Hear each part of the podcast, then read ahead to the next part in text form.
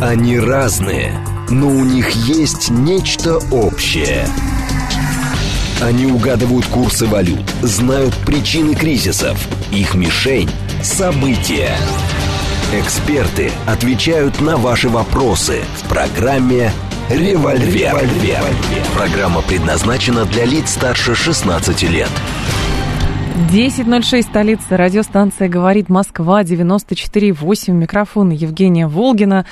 Алексей Зубец с нами. Алексей Николаевич, здрасте. Здравствуйте. Наши координаты 7373948, телефон, смски, плюс 7, 925 88 88 948, телеграмм для ваших сообщений «Говорит Москобот». Смотреть можно в YouTube-канале «Говорит Москва». Ой, Алексей Николаевич, должность же вашу я забыл произнести. Директор Института социально-экономических исследований Финансового университета при правительстве. А давайте с банкротств банков начнем Соединенных Штатов, потому что громкие кликабельные заголовки в российской прессе уже все, Великая депрессия, второй Lehman Brothers, что там еще, в общем, американская экономика раз, разорвана в клочья и так далее и тому подобное. Но здесь просто в большей степени интересно порассуждать, что там происходит и какие последствия будет иметь, и насколько реальны а, вот эти вот э, заголовки, которые, как мне кажется, пока что выдают желаемое за действительное. Смотрите, что там происходит. А, за неделю в Америке разорилось три банка. Из них один маленький, ну маленький относительно, да, с активами 16 миллиардов долларов, но это для, для Америки это скорее а, мелкий банк, чем крупный, угу. но для нас 16 миллиардов долларов, это, в общем, был бы здесь такой банк в России, это был бы крупный банк. Значит, после этого разорился еще один банк, а, СВБ, а, вот Silicon Valley Bank, который э, располагался в Калифорнии, который занимался операциями на венчурном рынке, инвестиций в стартапы. Это уже довольно крупный банк, активы там 200 с чем-то миллиардов долларов, там 209, там разные, там я видел цифры, а вот 209 угу. или а, там, я не знаю, 220, где-то так. Вот, и а, буквально вслед за этим разорился еще один банк, который а, уже располагался вот на восточном побережье. Signature вот этот, да? Signature да, Signature банк. Это тоже довольно крупный банк с активами больше 100 миллиардов. А, вот, и он тоже был привязан к всякого рода технологическим историям. То есть, смотрите, а, и, ну, а главная причина всего этого, почему они все три банка эти разорились, ну, во-первых, это некий эффект домино, то есть начались некие негативные тенденции вот э, на крипторынке, на рынке э, инвестиций в высокотехнологичные активы, которые потом стали развиваться. Ну, а так как люди-то, в общем, осведомленные, интернет у всех есть, э, все прекрасно знают, что происходит где-то там на другом конце страны, ну и просто стали забирать активы после первого банкротства, вот из остальных банков стали забирать деньги вкладчики, ну и банки посыпались. Посыпались они, в частности, потому что инвестиции, которые, в которые они вкладывали свои деньги, подешевели. То есть вот есть банк, там, угу. который занимается там крипто, криптоактивами. Потом а, вот, э, который занимается конвертацией криптовалют в нормальные деньги, а нормальные деньги в криптовалюты. То есть такой переходной банк, который занимается очень хорошим, интересным бизнесом конвертации криптовалют. И э, для того, чтобы вести эти операции, он принимает от вот этих криптооператоров принимает деньги, активы, а, гарантийные вклады, которые, собственно, являются гарантией их устойчивости. А для того, чтобы их не держать у себя там вот на счету, он вкладывает эти деньги в американские там казначейские облигации. Угу. Потом а, ФРС, американский Центробанк, берет и поднимает ставки по своим этим самым активам, да? То есть ставки денежного рынка растут, кредиты становятся более дорогими. Облигации а, реагируют на это снижением стоимости. Чем выше ставки, тем дешевле облигации. И все те активы, которые были у банков, они взяли и подешевели там буквально за прошлый год, подешевели там на 20%. То есть все те деньги, которые были вложены клиентами в эти банки, вернее, не сами деньги, а вот э, их обеспечение, взяло и подешевело. И когда начинаются какие-то проблемы, там, с, вот, э, на, опять же, на крипторынке или вот на рынке высокотехнологичных инвестиций, а люди приходят и говорят, верните наши там деньги, депозиты. А те не могут вернуть, потому что, ну... Они в обороте, эти деньги? Ну, деньги вложены, да, в эти ценные бумаги, в трежерис. Вот, потому что трезори подешевели. Вот. И, а связано это с высокими ставками ФРС. И в результате вернуть они деньги не могут. В результате банк банкротится. Вот такая история. То есть, во-первых, тут есть две составляющие. Это кризис высокотехнологичных инвестиций. Угу. А вторая история – это высокие ставки ФРС, которые делают любые инвестиции не возможными, ненужными и, в общем, как ну, инвестиции, да, вот э, в рискованные активы, а, ну, не то чтобы невозможными, но затруднительными, потому что рискованные активы растут в том случае, если деньги дешевые когда много дешевых денег, их можно инвестировать в эти рискованные истории и на этом что-то заработать. А если вам надо возвращать там 5% годовых по, по вкладам угу. в этот самый, ну не по вкладам, по процентам, которые вы взяли, по деньгам, которые вы взяли в Центральном банке, понятно, что доходность рискованных активов резко падает. Вот это ровно то, что произошло в Америке. А говорить о том, что Америка там разорвана в клочья, конечно же, сейчас пока рано. Американцы, когда вот эти три банка обанкротились, первое, что они сделали, это ввели специальный спасательный план для других банков, которые могли бы пострадать. Там 4 или 5 банков, которые оказались как бы в тени этого банкротства и которые, не исключено, могли бы разориться вслед за этими тремя. Угу. Вот, э, то есть первое, что они сделали, это план спасения других банков, неограниченное предоставление ликвидности, и в конце марта у них состоится заседание э, вот этого совета ФРС. Чтобы снизить ставку, наверное, да, опять? Ну, говорят, говорят, пока говорят, что ставки никто снижать не будет, то есть деньги удешевляться не будут, но, по крайней мере, расти не будут. Дело в том, что в Америке проблемы с инфляцией. У них 6% э, инфляции, это много для них. Целевой ориентир для них 2%. Ну, у нас ЦБ считает, что для нас это 4, ну, а вот в Америке 2. У них 6 инфляция. И продовольственная инфляция больше 10%, и а более того, она растет. И в этих условиях они бы, наверное, хотели, а, ну вот, закручивать гайки и а, удорожать деньги, да, повышать ставки. Угу. Но в условиях, когда у них там посыпалась финансовая система, наверное, ни о каком а, вот повышение ставок речь уже не пойдет. Ну и понижение тоже скорее не будет. Вот э, последняя аналитика, которую я видел там за вчерашний день, говорит о том, что наиболее вероятным сценарием является сохранение тех ставок, которые есть сейчас. То есть как бы закручивания гаек не будет. Почему банки не стали спасать, наши слушательница спрашивает, но ну, там, говорят, вкладчиков будут спасать, хотя изначально говорили, что у них страхование там 250 э, тысяч долларов да. точно совершенно выдается, но там были люди, у которых э, лежало, лежали сотни миллионов. Почему э, не стали спасать банки? Это вот, это на самом деле, вот во всей этой истории главный вопрос, почему банки не были спасены. Потому что вот некий банк, там, Сильвергейт какой-нибудь там, угу. или там Силикон Вэлли, а понимает, что у него дела плохо идут. Он обращается куда? Он обращается к регулятору. Министерство финансов, там ФРС, так. и говорит, спасите нас, мы тонем. И э, американское правительство может найти покупателя для этого банка. Такое было там вот в 2008-2009 году, или выкупить его на себя, да, то есть купить самостоятельно, национализировать. Было, тоже было там в 2008-2009 году, когда там очень крупные финансовые компании с активами там на сотни миллиардов долларов, американское правительство просто покупало, выкупало у акционеров, а потом, когда кризис кончился, просто продало их на рынке, ну, там уже другим акционерам, но, тем не менее, вернуло их в прежнее положение. То есть могли спасти, но спасать угу. не стали. И здесь, в общем-то, вот это главная интрига на самом деле, потому что возникает вопрос, что, наверное, пытались спасти, но не смогли. Это мы узнаем попозже, но, скорее всего, никто не захотел их спасать. Ну вот Маск, известно, он пытался там подойти к вот к этому Сильвер, э, к Silicon Valley угу. вот, но, видно, не договорились, не сумел купить. Это говорит о том, что на сегодняшний день точной стоимости, ясной стоимости американских ценных бумаг и американских активов на рынке нету. То есть это пузырь? Это не то чтобы пузырь, это, это туман, облако тумана. Ага. То есть, ну, с одной стороны, возможно, что это пузырь, а может быть и не пузырь, да, но определить реальную стоимость американских активов невозможно. И инвесторы не хотят покупать кота в мешке. И это, на самом деле, вот в этом, вот во всей этой истории, вся эта история там на 300 миллиардов долларов.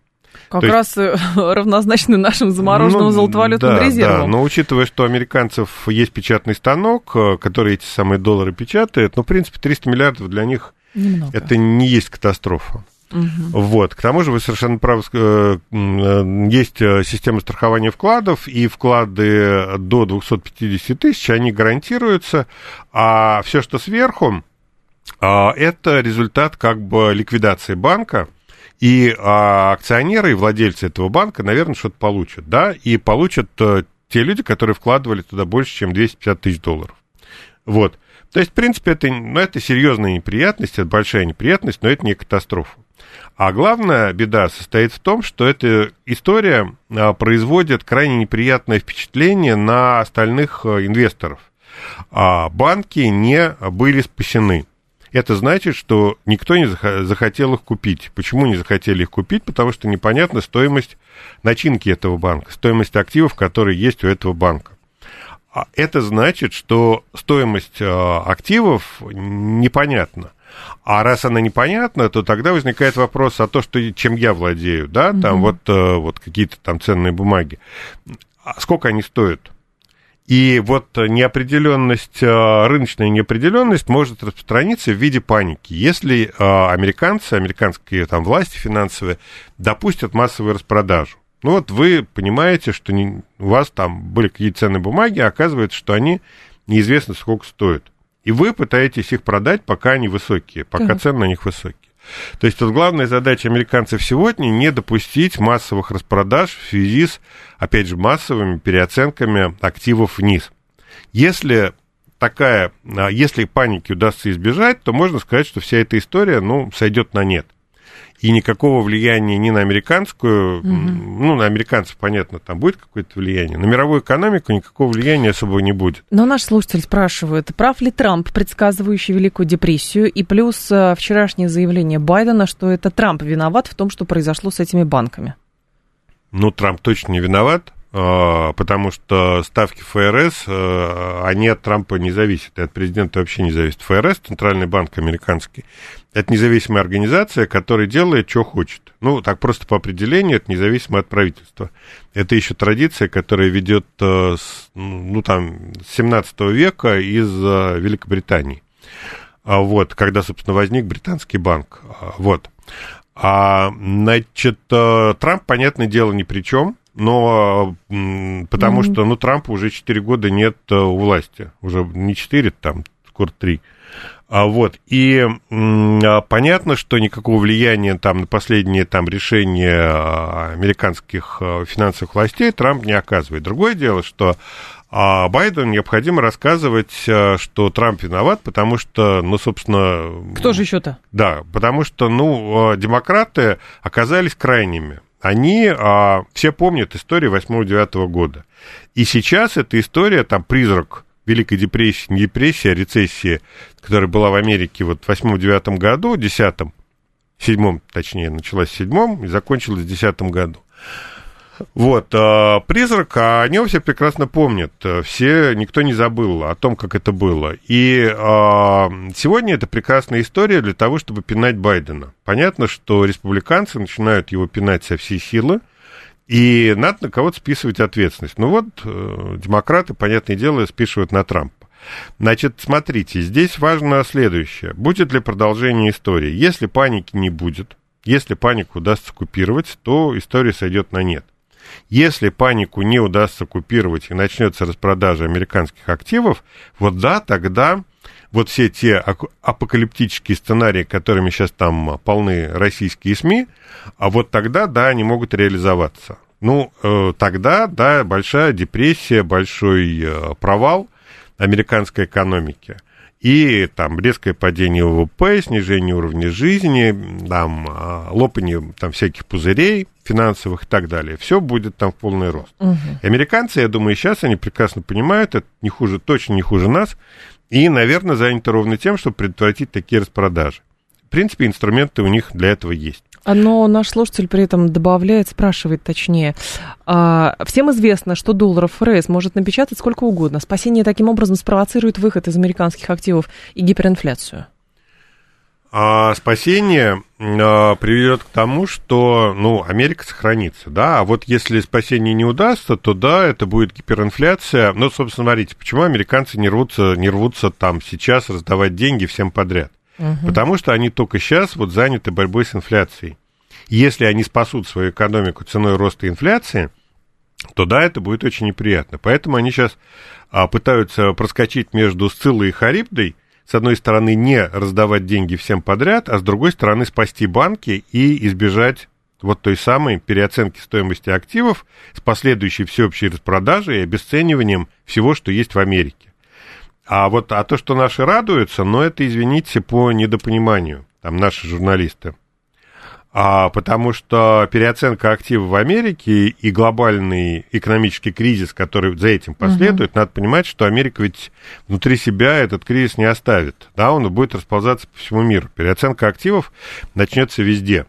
Конечно. А вслед за глобальной рецессией а, начнется падение стоимости сырьевых активов. То есть нефть снова будет там 30-40 стоить а, вот, э, долларов за баррель.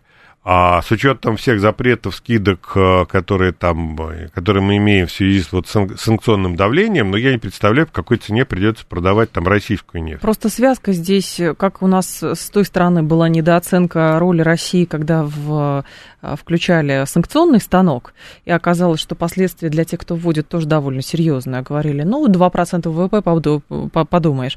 А здесь, по сути, то же самое. То есть мы недооцениваем тех процессов, которые могут происходить в Штатах, и что это по цепочке за собой потянет. Да. Ну, э, собственно, я думаю, что в стране полно людей, много там знающих людей, экономистов, которые понимают, чем это кончится, к сожалению, но вот есть некая там пляска, попытка сплясать на костях, угу. а, которая кончится для нас весьма печально. Ну, скорее всего, будет что-то серединное, то есть совсем такого серьезного провала не будет.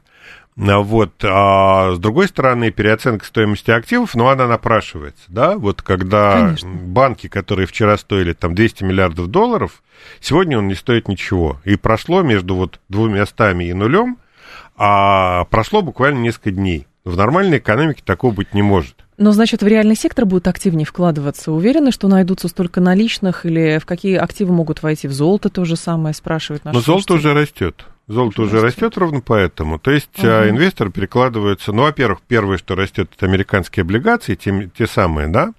Потому что, ну, а, интерес к этому двойной. Во-первых, скорее всего, ФРС таки пойдет на а, снижение ставок по а, своим вот этим самым депо, э, кредитам, которые предоставляет банкам, то есть повысит, э, снизит ставки денежного рынка, и это приведет к повышению стоимости облигаций. То есть сейчас как раз самое время, если этот сценарий реализуется, самое время в них вкладываться. То есть э, деньги потекут из рынка там, венчурных инвестиций, из сырьевых активов на, во-первых, доллар, а доллар будет укрепляться, и, во-вторых, а, вот все пойдут, побегут инвестировать в американские ценные бумаги. Не только американские, там, европейские, скорее всего, японские. Но вот какие-то стабильные активы, деньги потекут. И потекут как раз из тех активов, которые нам интересны. Потекут там сырьевого рынка. Поэтому, ну, вот а, а, стабилизация вот американской экономики с, ну, вот в результате кризиса, да, угу вот, она для нас невыгодна. Нам нужна стабилизация в результате, которая была бы результатом стабилизации без э, серьезных экономических потрясений. Потрясения нам точно не нужны. А, но при этом Банк Японии, центральный, снова сохранил учетную ставку на отрицательном уровне, минус 0,1%. И когда мы такие новости видим, а, у многих людей все равно вопрос, а что такое отрицательная ставка? То есть я беру кредит, а мне еще за это доплачивают? Да. Или что это такое? Да, да, именно так. Почему так в Японии? Стагнация? А, у японцев а, несколько больших проблем. А, Япония а, стареющая страна, а, и мало молодежи, и мало экономически активного населения. Вот, а, соответственно, ну, пожилые люди, у них уже, наверное, все есть, там дома, машины, все остальное.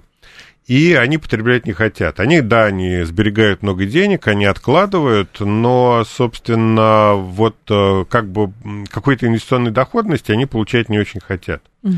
И э, что вытекает из вот э, того, что в Америке, в, это, господи, в Японии давно нет инфляции. У них инфляция там близко к нулю. Это то, что деньги не теряют своей стоимости. Это значит, что сегодня а, нет необходимости тратить, если, если надо потратить завтра. То есть они сами на себе замкнуты? Они замкнуты сами на себе, и для них важна, важна инфляция, да, разогнать инфляцию. Но разогнать инфляцию они не могут, потому что люди не готовы проявлять экономическую активность и больше потреблять. Когда население быстро стареет, его потребности, его интересы, они сужаются. А, ну, то есть, как бы там, светлое будущее строить люди не хотят, оно у них уже есть. И вот этого экономического мотора в виде активной молодежи а в Японии просто нет. Ну, просто в силу там объективных причин старения населения. И они от этого ужасно страдают, у них есть э, из-за этого масса экономических проблем. Плюс к этому а, американцы в свое время, там, 80-е годы, заставили Японию отказаться от дешевых, э, дешевой иены. Это было сделано для того, чтобы уменьшить давление японской продукции на американскую экономику. Да. Американ... Чтобы американские американские компании могли что-то производить, а так, как сейчас там давит всех э, китайский импорт, раньше также давил японский. Вот, для этого американцы добились введения рыночного курса иены, вот. И после этого э, американцы получили вот э, возможность как бы отгородиться за счет дорогих, за счет дорогой иены, от дороги, от, отгородиться от японского импорта. И Япония стала стагнировать. Стагнирует угу. так уже много лет. Плюс к этому вот эта история с, со старением населения, и у них большие проблемы. Их задача, вот, и они много лет подряд занимались тем, что тратили деньги из бюджета. То есть у них а, для того, чтобы инвестировать, а, нужны деньги, да? Главным инвестором был бюджет правительства. Они там строили дороги, мосты, аэропорт, аэропорты и так далее, даже в том случае, если эти дороги и мосты были, были не особо кому нужны. Так. Они просто вкладывали много денег. Сейчас у них огромный долг. У японцев долг а, составляет там под 250% ВВП. То есть это совершенно фантастическая сумма. И а, обслуживать этот долг, если поднять ставки на рынке, просто будет невозможно. Это будет стоить безумных денег. Поэтому для Японии повышать ставки собственного вот финансового рынка просто невозможно. Если они это сделают, это значит, что бюджет просто разорится. Если ставка обслуживания внутреннего кредита, вот как бы внутреннего долга, а, близка к нулю, ну, тогда вот хоть, хоть 500% ВВП, хоть там 2500, сколько хотите. Если обслуживание не, сто, не стоит ничего. Они вкладываются в развивающийся сектор? Они вкладываются сами Внешний. в себя. Внешний никак не Ну, они, они вкладывали очень большие деньги в американские облигации. Там система следующая была. А японцы готовы копить, не получая за этого дохода. То есть, э, чтобы по инвестициям доходность близка к нулю. Угу. Ну, то есть депозиты, процент по депозиту, он равен нулю. И тогда японцы вкладываются в американские ценные бумаги, получают на этом доход Понятно. и на этом зарабатывают. Алексей Зубец с нами. Эм, это программа «Револьвер». После информационного выпуска продолжим. Ваше сообщение тоже зачитываем. И в прямой эфир звоните 7373-94-8 по коду 8495. Они разные, но у них есть нечто общее. Они угадывают курсы валют, знают причины кризисов. Их мишень – события. Эксперты отвечают на ваши вопросы в программе «Револьвер». 10.35, столица, радиостанция «Говорит Москва». У микрофона Евгения Волгина, Алексей Зубец. С нами директор Института социально-экономических исследований финансового университета при правительстве. Алексей спрашивает, попросите, пожалуйста, эксперта дать комментарий по поводу утверждения, что экономику любой страны может спасти мелкий лавочник. Это же, очевидно, не так. Потом э, в эфир вижу звонки, да, будем принимать. Мелкий лавочник. Да. Это у нас Стругацкий «Трудно быть богом», да? ну, что-то в этом роде, да. Там история про лавочников. А, мелкий лавочник э, спасти. А, смотрите, чего вы хотите? Если вы хотите, чтобы в стране существовала там примитивная довольно а, как сказать, убогое, да, хозяйство, то вот мелкий лавочник, там, если мы вернемся там по экономике, там, 17-18 век, это вот основа экономики. Угу. Крестьянин и мелкий лавочник. Сегодняшний, вот если вы хотите возродить там экономику 18 века, да, действительно, это, в общем, ключевая персона а, экономики. Если мы говорим о сегодняшнем положении развитой экономики, то а, вот ключевые люди сегодня это это инженеры, которые разрабатывают новые технологии и новые продукты. Угу. А они точно не лавочники. 7373948, давайте вас послушаем, несколько звонков примем. Алло, здрасте. А, добрый день, Пожалуйста. Юрий Москва. Да, Юрий. А, на прошлой неделе вы сказали, что президент э, не под... ну вы критиковали политику Гладева финансовую, э, экономическую и говорили, что президент никогда ее не поддержит. Означает ли это, на ваш взгляд, что президент не понимает, что компрадорская политика Набиулиной о запретительной ставке Центробанка ведет к тому, что собственное производство просто не развивается. Спасибо. Ну, это было не на прошлой неделе, а две а неделю назад. назад. Да, да, две недели назад. А вот, смотрите, что я имел в виду, когда говорил о том, что Глазьев не вчера на свет появился с его взглядами экономическими до сих пор, и как бы и Путин о них прекрасно осведомлен, угу. я так думаю, по крайней мере. Вот. И э, до сих пор э, Глазьев отдельно, а экономика отдельно. Управление экономикой. Это говорит о том, что у позиции Глазьева есть масса недостатков и внутренних противоречий. А, не надо считать Набиулину врагом народа. Она, в общем, как это... Не стреляйте пианиста, он играет как имеет. Как умеет. Да, как умеет. А, вот. А, а если говорить о внедрении каких-то основ политики вот прямого управления экономикой, то сейчас это мы имеем как бы в полный рост и с участием той же Набиулиной, того же Силуанова и так далее. Но массовая раздача денег и вот как бы средств бизнесу а как это предлагала вот партия Глазева, ну да, вот те люди, которые угу. являются его сторонниками, ну, однозначно непродуктивна, с моей точки зрения, и поэтому она не а, применяется на практике. То есть не потому, что там Глазева там пытаются как-то задавить, там пытаются его удушить вместе с его сторонниками. Нет, э, просто а отрицательные последствия от массового инвестирования, от массовой раздачи дешевых денег, они будут более тяжелыми, чем а, а, от а, вот как бы ограниченного финансирования российской экономики. А открыть собственный бизнес хотели бы 84% школьников, 82% студентов из России. При этом молодежь больше всего привлекает технологический бизнес, традиционный бизнес и соцпроекты.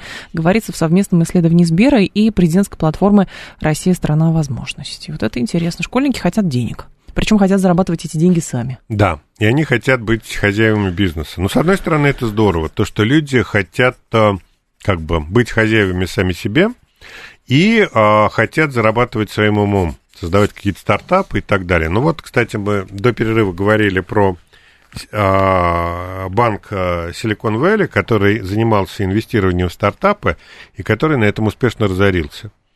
А вот я, будучи преподавателем, регулярно общаюсь с студентами, и там ко мне после лекции подходят студенты, там половина группы начинает меня грузить своими творческими идеями. Стартапами. Стартапами, да. Вот это, вот это, вот так. это. Как вы думаете, что вы думаете об этом, что вы думаете об этом? А, ну, вот а, очень часто это детский сад. То а есть, а что вот, хотят-то? Ну, как бы как Да все что, что угодно. Там торговля, шить какую-то одежду, какие-то новые формы, там, я не знаю, торговли в разнос товарами. Но они в ТикТоке смотрят, что люди поднимаются на этом, почему нет? Ну да, там кисель варить, например, ну, и продавать да, тортики. его и продавать его на улицах на вот как бы причем причем такого виде, ну, возрождение традиций 19 века, когда вот у нас были бродячие торговцы, которые не с ларьками, не, не, не в ларьках стояли, а у них там за спиной был бидон, чего там, сбитни, угу. и вот они ходили по улицам. Ну, вот такую идею там вот мне предложили не так давно, да. ну и так далее. А вот, ну, то есть идеи разные, возможно, все что угодно, а, вот, но, как правило, люди а, чего-то добиваются, если у них помимо вот каких-то идей есть еще и опыт, а опыт приходит не сразу, опыт в бизнесе, опыт просто в деловом общении, опыт в понимании потребностей людей. Поэтому вот 80% школьников, которые хотят создать стартапы, здорово, великолепно. Но э, пусть получат образование и пусть получат какой-то минимальный опыт работы в бизнесе. И тогда mm. у них что-то получится, причем там получится, например, у каждого сотого, да, что-то выстрелит. А так, ну, действительно, надо приветствовать, э, что активность, активность людей, она там достаточно велика. И вот в нынешних непростых а, экономических условиях люди ищут возможность именно за счет активизации мозгов. Это очень важно. А, так, может, дело в том, что рабочие профессии потеряли престиж, а знания для этого тоже нужны серьезно. Вот эта история с престижем, это какая-то странная штука. Вот, ну, значит, престиж. Вот модно, не модно, но... Нет, ну престиж это деньги. Если там человек получает кучу денег а, и при этом является там, я не знаю, дворником, то профессия дворника будет очень престижной. Или там, я не знаю, там... Ну, смотрите, тиктокер получает много денег. Вроде бы среди тиктокеров это престиж, но вы бы не пошли на это. Хотя там, может быть, денег больше, чем... Где? В ТикТоке? Говорят, да у кого-нибудь. Но в ТикТоке нет никаких денег. Ну, или в ТикТоке там, много, знаю, много людей, как это, много, извините, лохов, которые готовы платить деньги неизвестно за что. А вот, а, к реальной экономике там в 90%, 99% случаев все это не имеет никакого отношения. Вот, это такой бизнес по как это, развешивание лапши на, на уши доверчивых слушателей, Есть молодых, такое. да. Ну и, пожалуйста, ради бога, я просто не готов развешивать лапшу, я занимаюсь другим, я занимаюсь экономическим анализом. Вот, а, кстати, там, я вот лично тоже там маленький предприниматель, а предпринимателем я стал там после 50. Угу. Вот, а, а до 50 я учился. Вот, ну вот, э, конечно, вот мы пожелаем этим а, школьникам учиться не до, не до 50, но там, я не знаю, там до 35, до 40, наверное, им придется учиться, прежде чем у них что-то получится. 7373948, телефон прямого эфира, 7373948, слушаю вас, здравствуйте. Алло. Добрый день, меня Кирилл Добрый зовут. день, пожалуйста, Кирилл. Не согласен с вашим гостем, вот он занимается экономическим анализом, он занимается, а вот бизнесом он ему заниматься, наверное, очень противопоказано потому что э, говорить о том, что э, мелкий лавочник не спасет ничего, это, это значит просто... Ну, Ваши аргументы понимать, тогда, ваши аргументы. Мои аргументы, да. смотрите, э, средний бизнес, даже не средний, мелкий бизнес, например, э, в свое время были вот э, возле метро огромное количество палаток, да, так. и там продавалась различная продукция. Причем продавалась продукция небольших мясоперерабатывающих э, заводов, которые держали высокий уровень производства за счет того, что они э, именно платили небольшие деньги за вот аренду вот этих э, как, помещ... да, вот этих ларьков, да, вот, и э, качество было на высоте. И когда вот эта реформа пришла, давайте снесем все эти ларьки, огромное количество, я просто знаю, э, заводов, предприятий просто закрылось.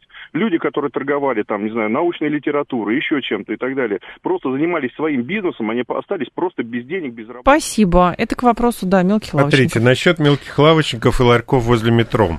А с чем это было связано? Это было связано с массовым развитием коррупции в управленческом аппарате. То есть а, выяснилось, вот когда началась кампания по сносу ларьков, что масса этих ларьков просто нигде не числится.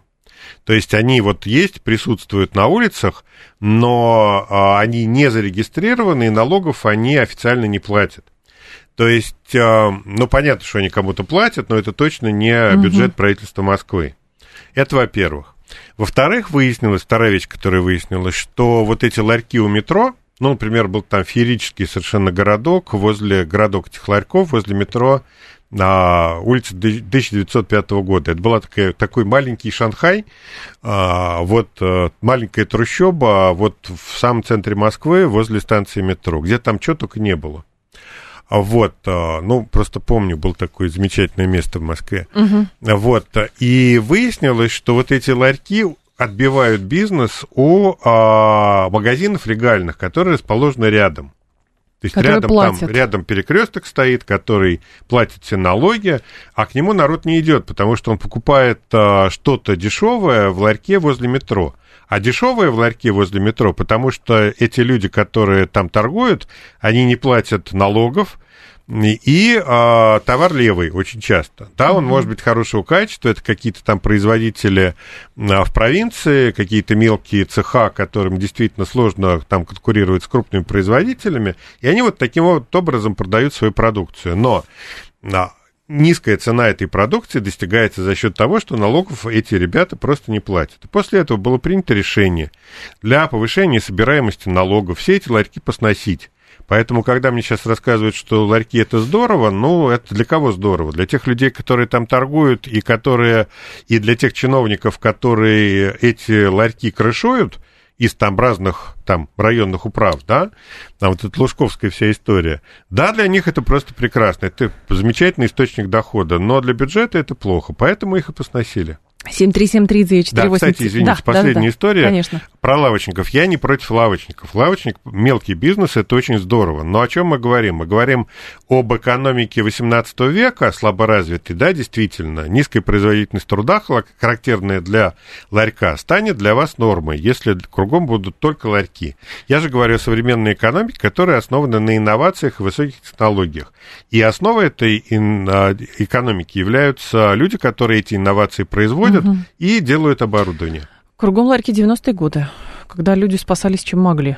Ну, по факту. Да, и по факту, ну, мы понимаем, что, с одной стороны, это было спасение для огромного количества людей, а с, другой, с другой стороны, это была колоссальная коррупция, тоже всем известно. 7373948, телефон прямого эфира. Тут еще любопытно про самообразование. Вы тут себя в пример приводили.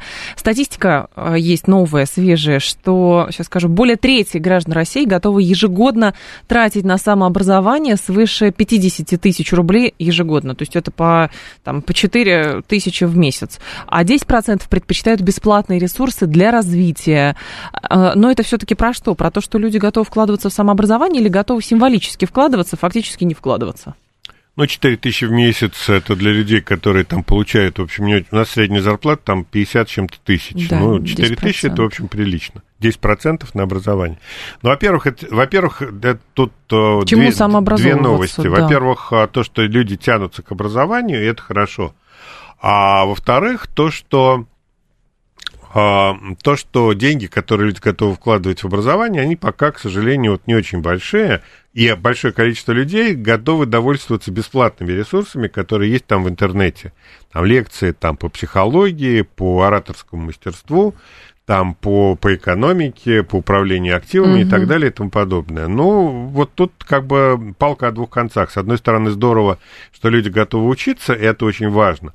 А с другой стороны, ну вот э, для того, чтобы чему-то научиться, надо все-таки пойти поучиться капитально, а не слушать э, курсы в интернете. Хотя я сам очень тоже люблю слушать всякие курсы, лекции там по истории. Это мое любимое времяпрепровождение. В России заработать без шансов, говорит Гауф. А многие вам скажут наоборот. Люди, которые... Только, только в России Только шансы. в России это и есть шансы заработать денег. Э, и к этому выводу приходят очень многие люди, которые в силу ряда обстоятельств уехали за границу. И оказывается, что то, на чем они довольно хорошо зарабатывали, могли жить условно на патриарших прудах, оказывается не востребовано в тех бывших советских республиках, где они сейчас оказались волею судеб. Вот. Да, даже, даже просто такой пример можно приводить. Поэтому вопрос э, в России заработать без шансов, а где заработать шансы большие. И вопрос еще за счет чего вы можете заработать. Ну, Понимаете, да, в Албании люди чего? тоже зарабатывают, или в Косове, но там в основном торговля органами и торговля оружием идет. Поэтому, ну, э, вопрос, что вы можете и на что вы учились, и сколько денег вы вкладывали в собственное образование. Да, вот те самые 150 тысяч вы вкладывали или нет? По факту. Здравствуйте, слушаю вас, алло. Добрый день, Сергей. Да, Алексеевич. Сергей Алексеевич, пожалуйста. Скажите, Алексей, можно ли на сегодня констатировать, что мир продолжает находиться в многовекторной зависимости от США, и в частности зависимость практически всех стран мира и всей мировой валютной системы от доллара продолжает оставаться значительной. Спасибо. Ну, это очевидно совершенно. Тут и спорить не о чем. Действительно, финансовая, глобальная финансовая система в очень большой степени завязана на американцев, там на две трети. А, и ослаблять вот эту хватку, которой они держат глобальную финансовую систему, американцы не собираются. И это большая проблема. По поводу образования, просто с пылу с жару новость, которую я сейчас обратила на нее внимание. Смотрите, а, партия есть такая, Коммунисты России, она направила обращение в Министерство науки и высшего образования с просьбой вернуть в образовательные программы высших учебных заведений изучение марксизма, чтобы Запад победить. Немецкий экономист, философ, создатель марксизма умер 140 лет назад. Мы направили письмо, и, значит, все российские работники работники, кто занимается экономикой, а, банковские работники, все, кто завязан на борьбу с санкциями Запада на импорт, должны это знать. Поможет? Мало изучаем.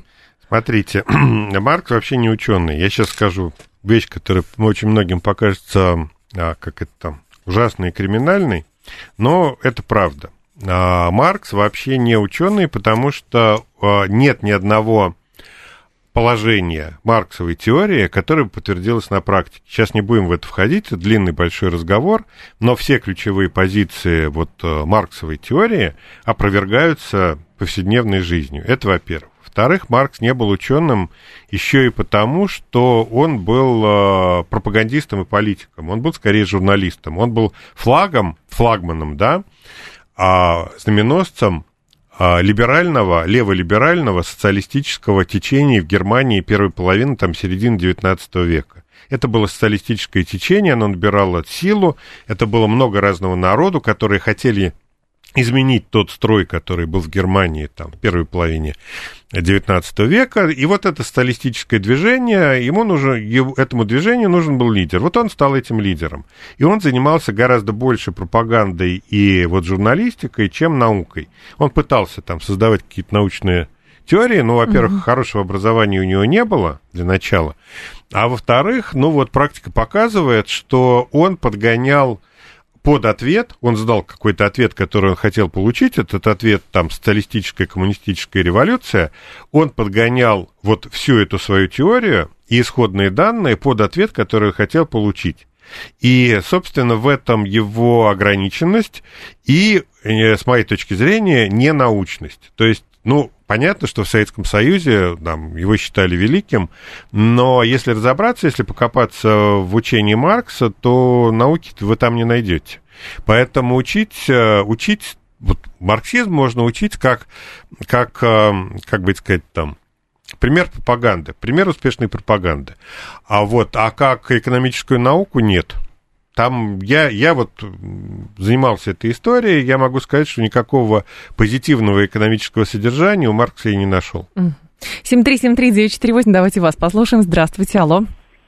Алло, здравствуйте. Пожалуйста. Вопрос. Да. Зачем сейчас нам нужен договор с Международным валютным фондом? Вот, значит, они нам разрешают построить завод, они нам не разрешают. Сейчас у нас санкции, специальная военная операция. Зачем нам нужно участие в ВТО? Вы как либерал, расскажите. Да, я как либерал, я как либерал сейчас вам расскажу. Давайте. Значит, я не либерал, я реалист. Я просто пытаюсь трезво смотреть вот из окна на улицу и рассказываю рассказываю все, что вижу. Так. Что вижу, то пою. Для чего Россия в ВТО? А Россия в ВТО, потому что все договора, внешние торговые договора, которые у нас есть, завязаны на ВТО. То есть вот система а, торговых отношений с окружающим миром а, возникла, вот она в нынешнем ее виде возникла, когда Россия вступала в ВТО. Это угу. были длинные переговоры с остальными странами, которые уже члены ВТО, не члены и так далее.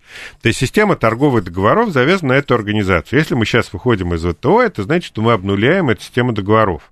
А у нас плохие отношения с Западом коллективным, но весь мир – это не коллективный Запад. У нас там порядка 150-200 стран в мире, ну и там 50 – вот это коллективный Запад.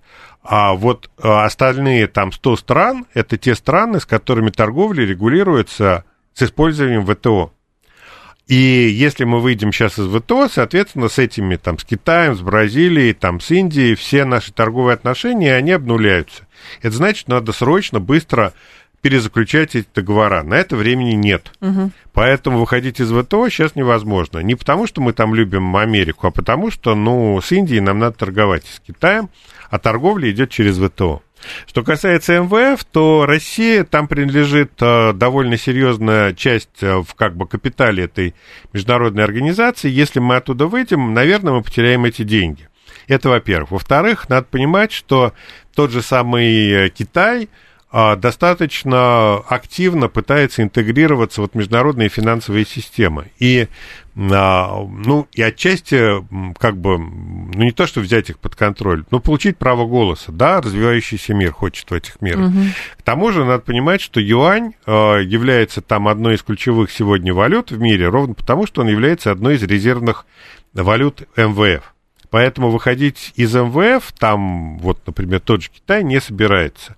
А наш голос а, в МВФ может поддержать развивающиеся страны в их борьбе за свои права. Поэтому из МВФ мы не выходим, но на какие-то там разрешения на строительство заводов мы от них точно давно не получаем, П- уже много лет. Почему мы никак не, не решим э, вопрос зерновой сделки? Остаемся, не остаемся? Вот последнее вчера уже в ночи сообщение пришло, что продлеваем, но только на 60 дней, а не на 180. Про что Потому это? что идет торг.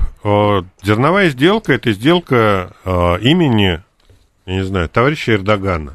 У него выбора скоро. Значит, для того, чтобы сделать приятно Эрдогану, необходимо держать дешевые цены на зерно, на продовольствие для Турции. А так мы можем индивидуально договориться с ним. Ну, видно, а индивидуально не получается договориться. В принципе, действительно можем продать в Турцию необходимый объем зерна, там не прибегая к Украине. Но, наверное, какой-то а, смысл в этом есть. То есть а, Россия участвует в зерновой сделке ради, ради турок, чтобы понизить цены на зерно, которые там поступают с Украины в Турцию. Вот, пока не прошли выборы в Турции, а, вот зерновая сделка судя по всему, будет продолжаться. Дальше посмотрим. А может быть, это все-таки усилия Эрдогана по э, поддержанию вот этого имиджа не миротворца даже, а некоего посредника? И плюс другой момент, если мы выходим из зерновой сделки, нам э, тогда сказали, а, нужно говорить Б, а говорить Б, это, например, порты блокировать, а у нас к этому какое-то отношение неоднозначное. Плюс Турция – это Босфор и Дарданелла. Ну, Турция Босфор Дарданеллы перекрыть не может для гражданского мореплавания, просто потому что есть э, там договор о Монтре. А вот и Турция держала эти проливы открытыми даже во времена там э, конфронтации между СССР и Турцией. Угу. То есть я бы вот проливы бы здесь не учитывал. А, значит, то, что Турция пытается играть свою какую-то игру, да, пытается, наверное, это какие-то подковерные торги. Но то, что Россия вынуждена учитывать турецкие интересы в этой сделке, это совершенно очевидно. Хотя для нас зерновая сделка вредна, потому что она снижает цены на зерно на мировом рынке. А цены сейчас и без того довольно низкие, там в два раза ниже, чем а, было год назад, и Россия на этом деньги теряет. Ну, с точки зрения вот здравого смысла, надо бы ее прекратить, эту сделку. Но прекратить мы не можем, потому что надо учитывать интересы наших партнеров. Но другое дело, что проблема в том, что наши интересы там не учитываются. Нам до сих пор не разблокировали возможности по торговле удобрениями. Ну, разблокировали. Нет, не вполне так. То есть санкции на, вот, на экспорт э, российских удобрений и агроэкспорт э, Евросоюз, он их сначала ввел, а потом их отменил. Другое дело, что он а, не дает э, своим там транспортным компаниям компаниям возможность свободно, без ограничений заниматься экспортом российского зерна. У нас просто не хватает мощностей. Нужны суда. Суда европейские, нужен фрахт, нужно страхование. Вот, вот как раз здесь европейцы пытаются вставлять палки в колеса и мешать России экспортировать э, вот э, агропродукцию и удобрения. Вот э, здесь есть проблемы, и вокруг этого идет торг. Алексей Зубец был с нами, директор Института социально-экономических исследований и финансового университета при правительстве. Алексей Николаевич, спасибо, ждем вас снова. Далее у нас, э, что у нас? Информационный выпуск, конечно, конечно же. Потом Макс с Мариной. Я к вам в два часа вернусь.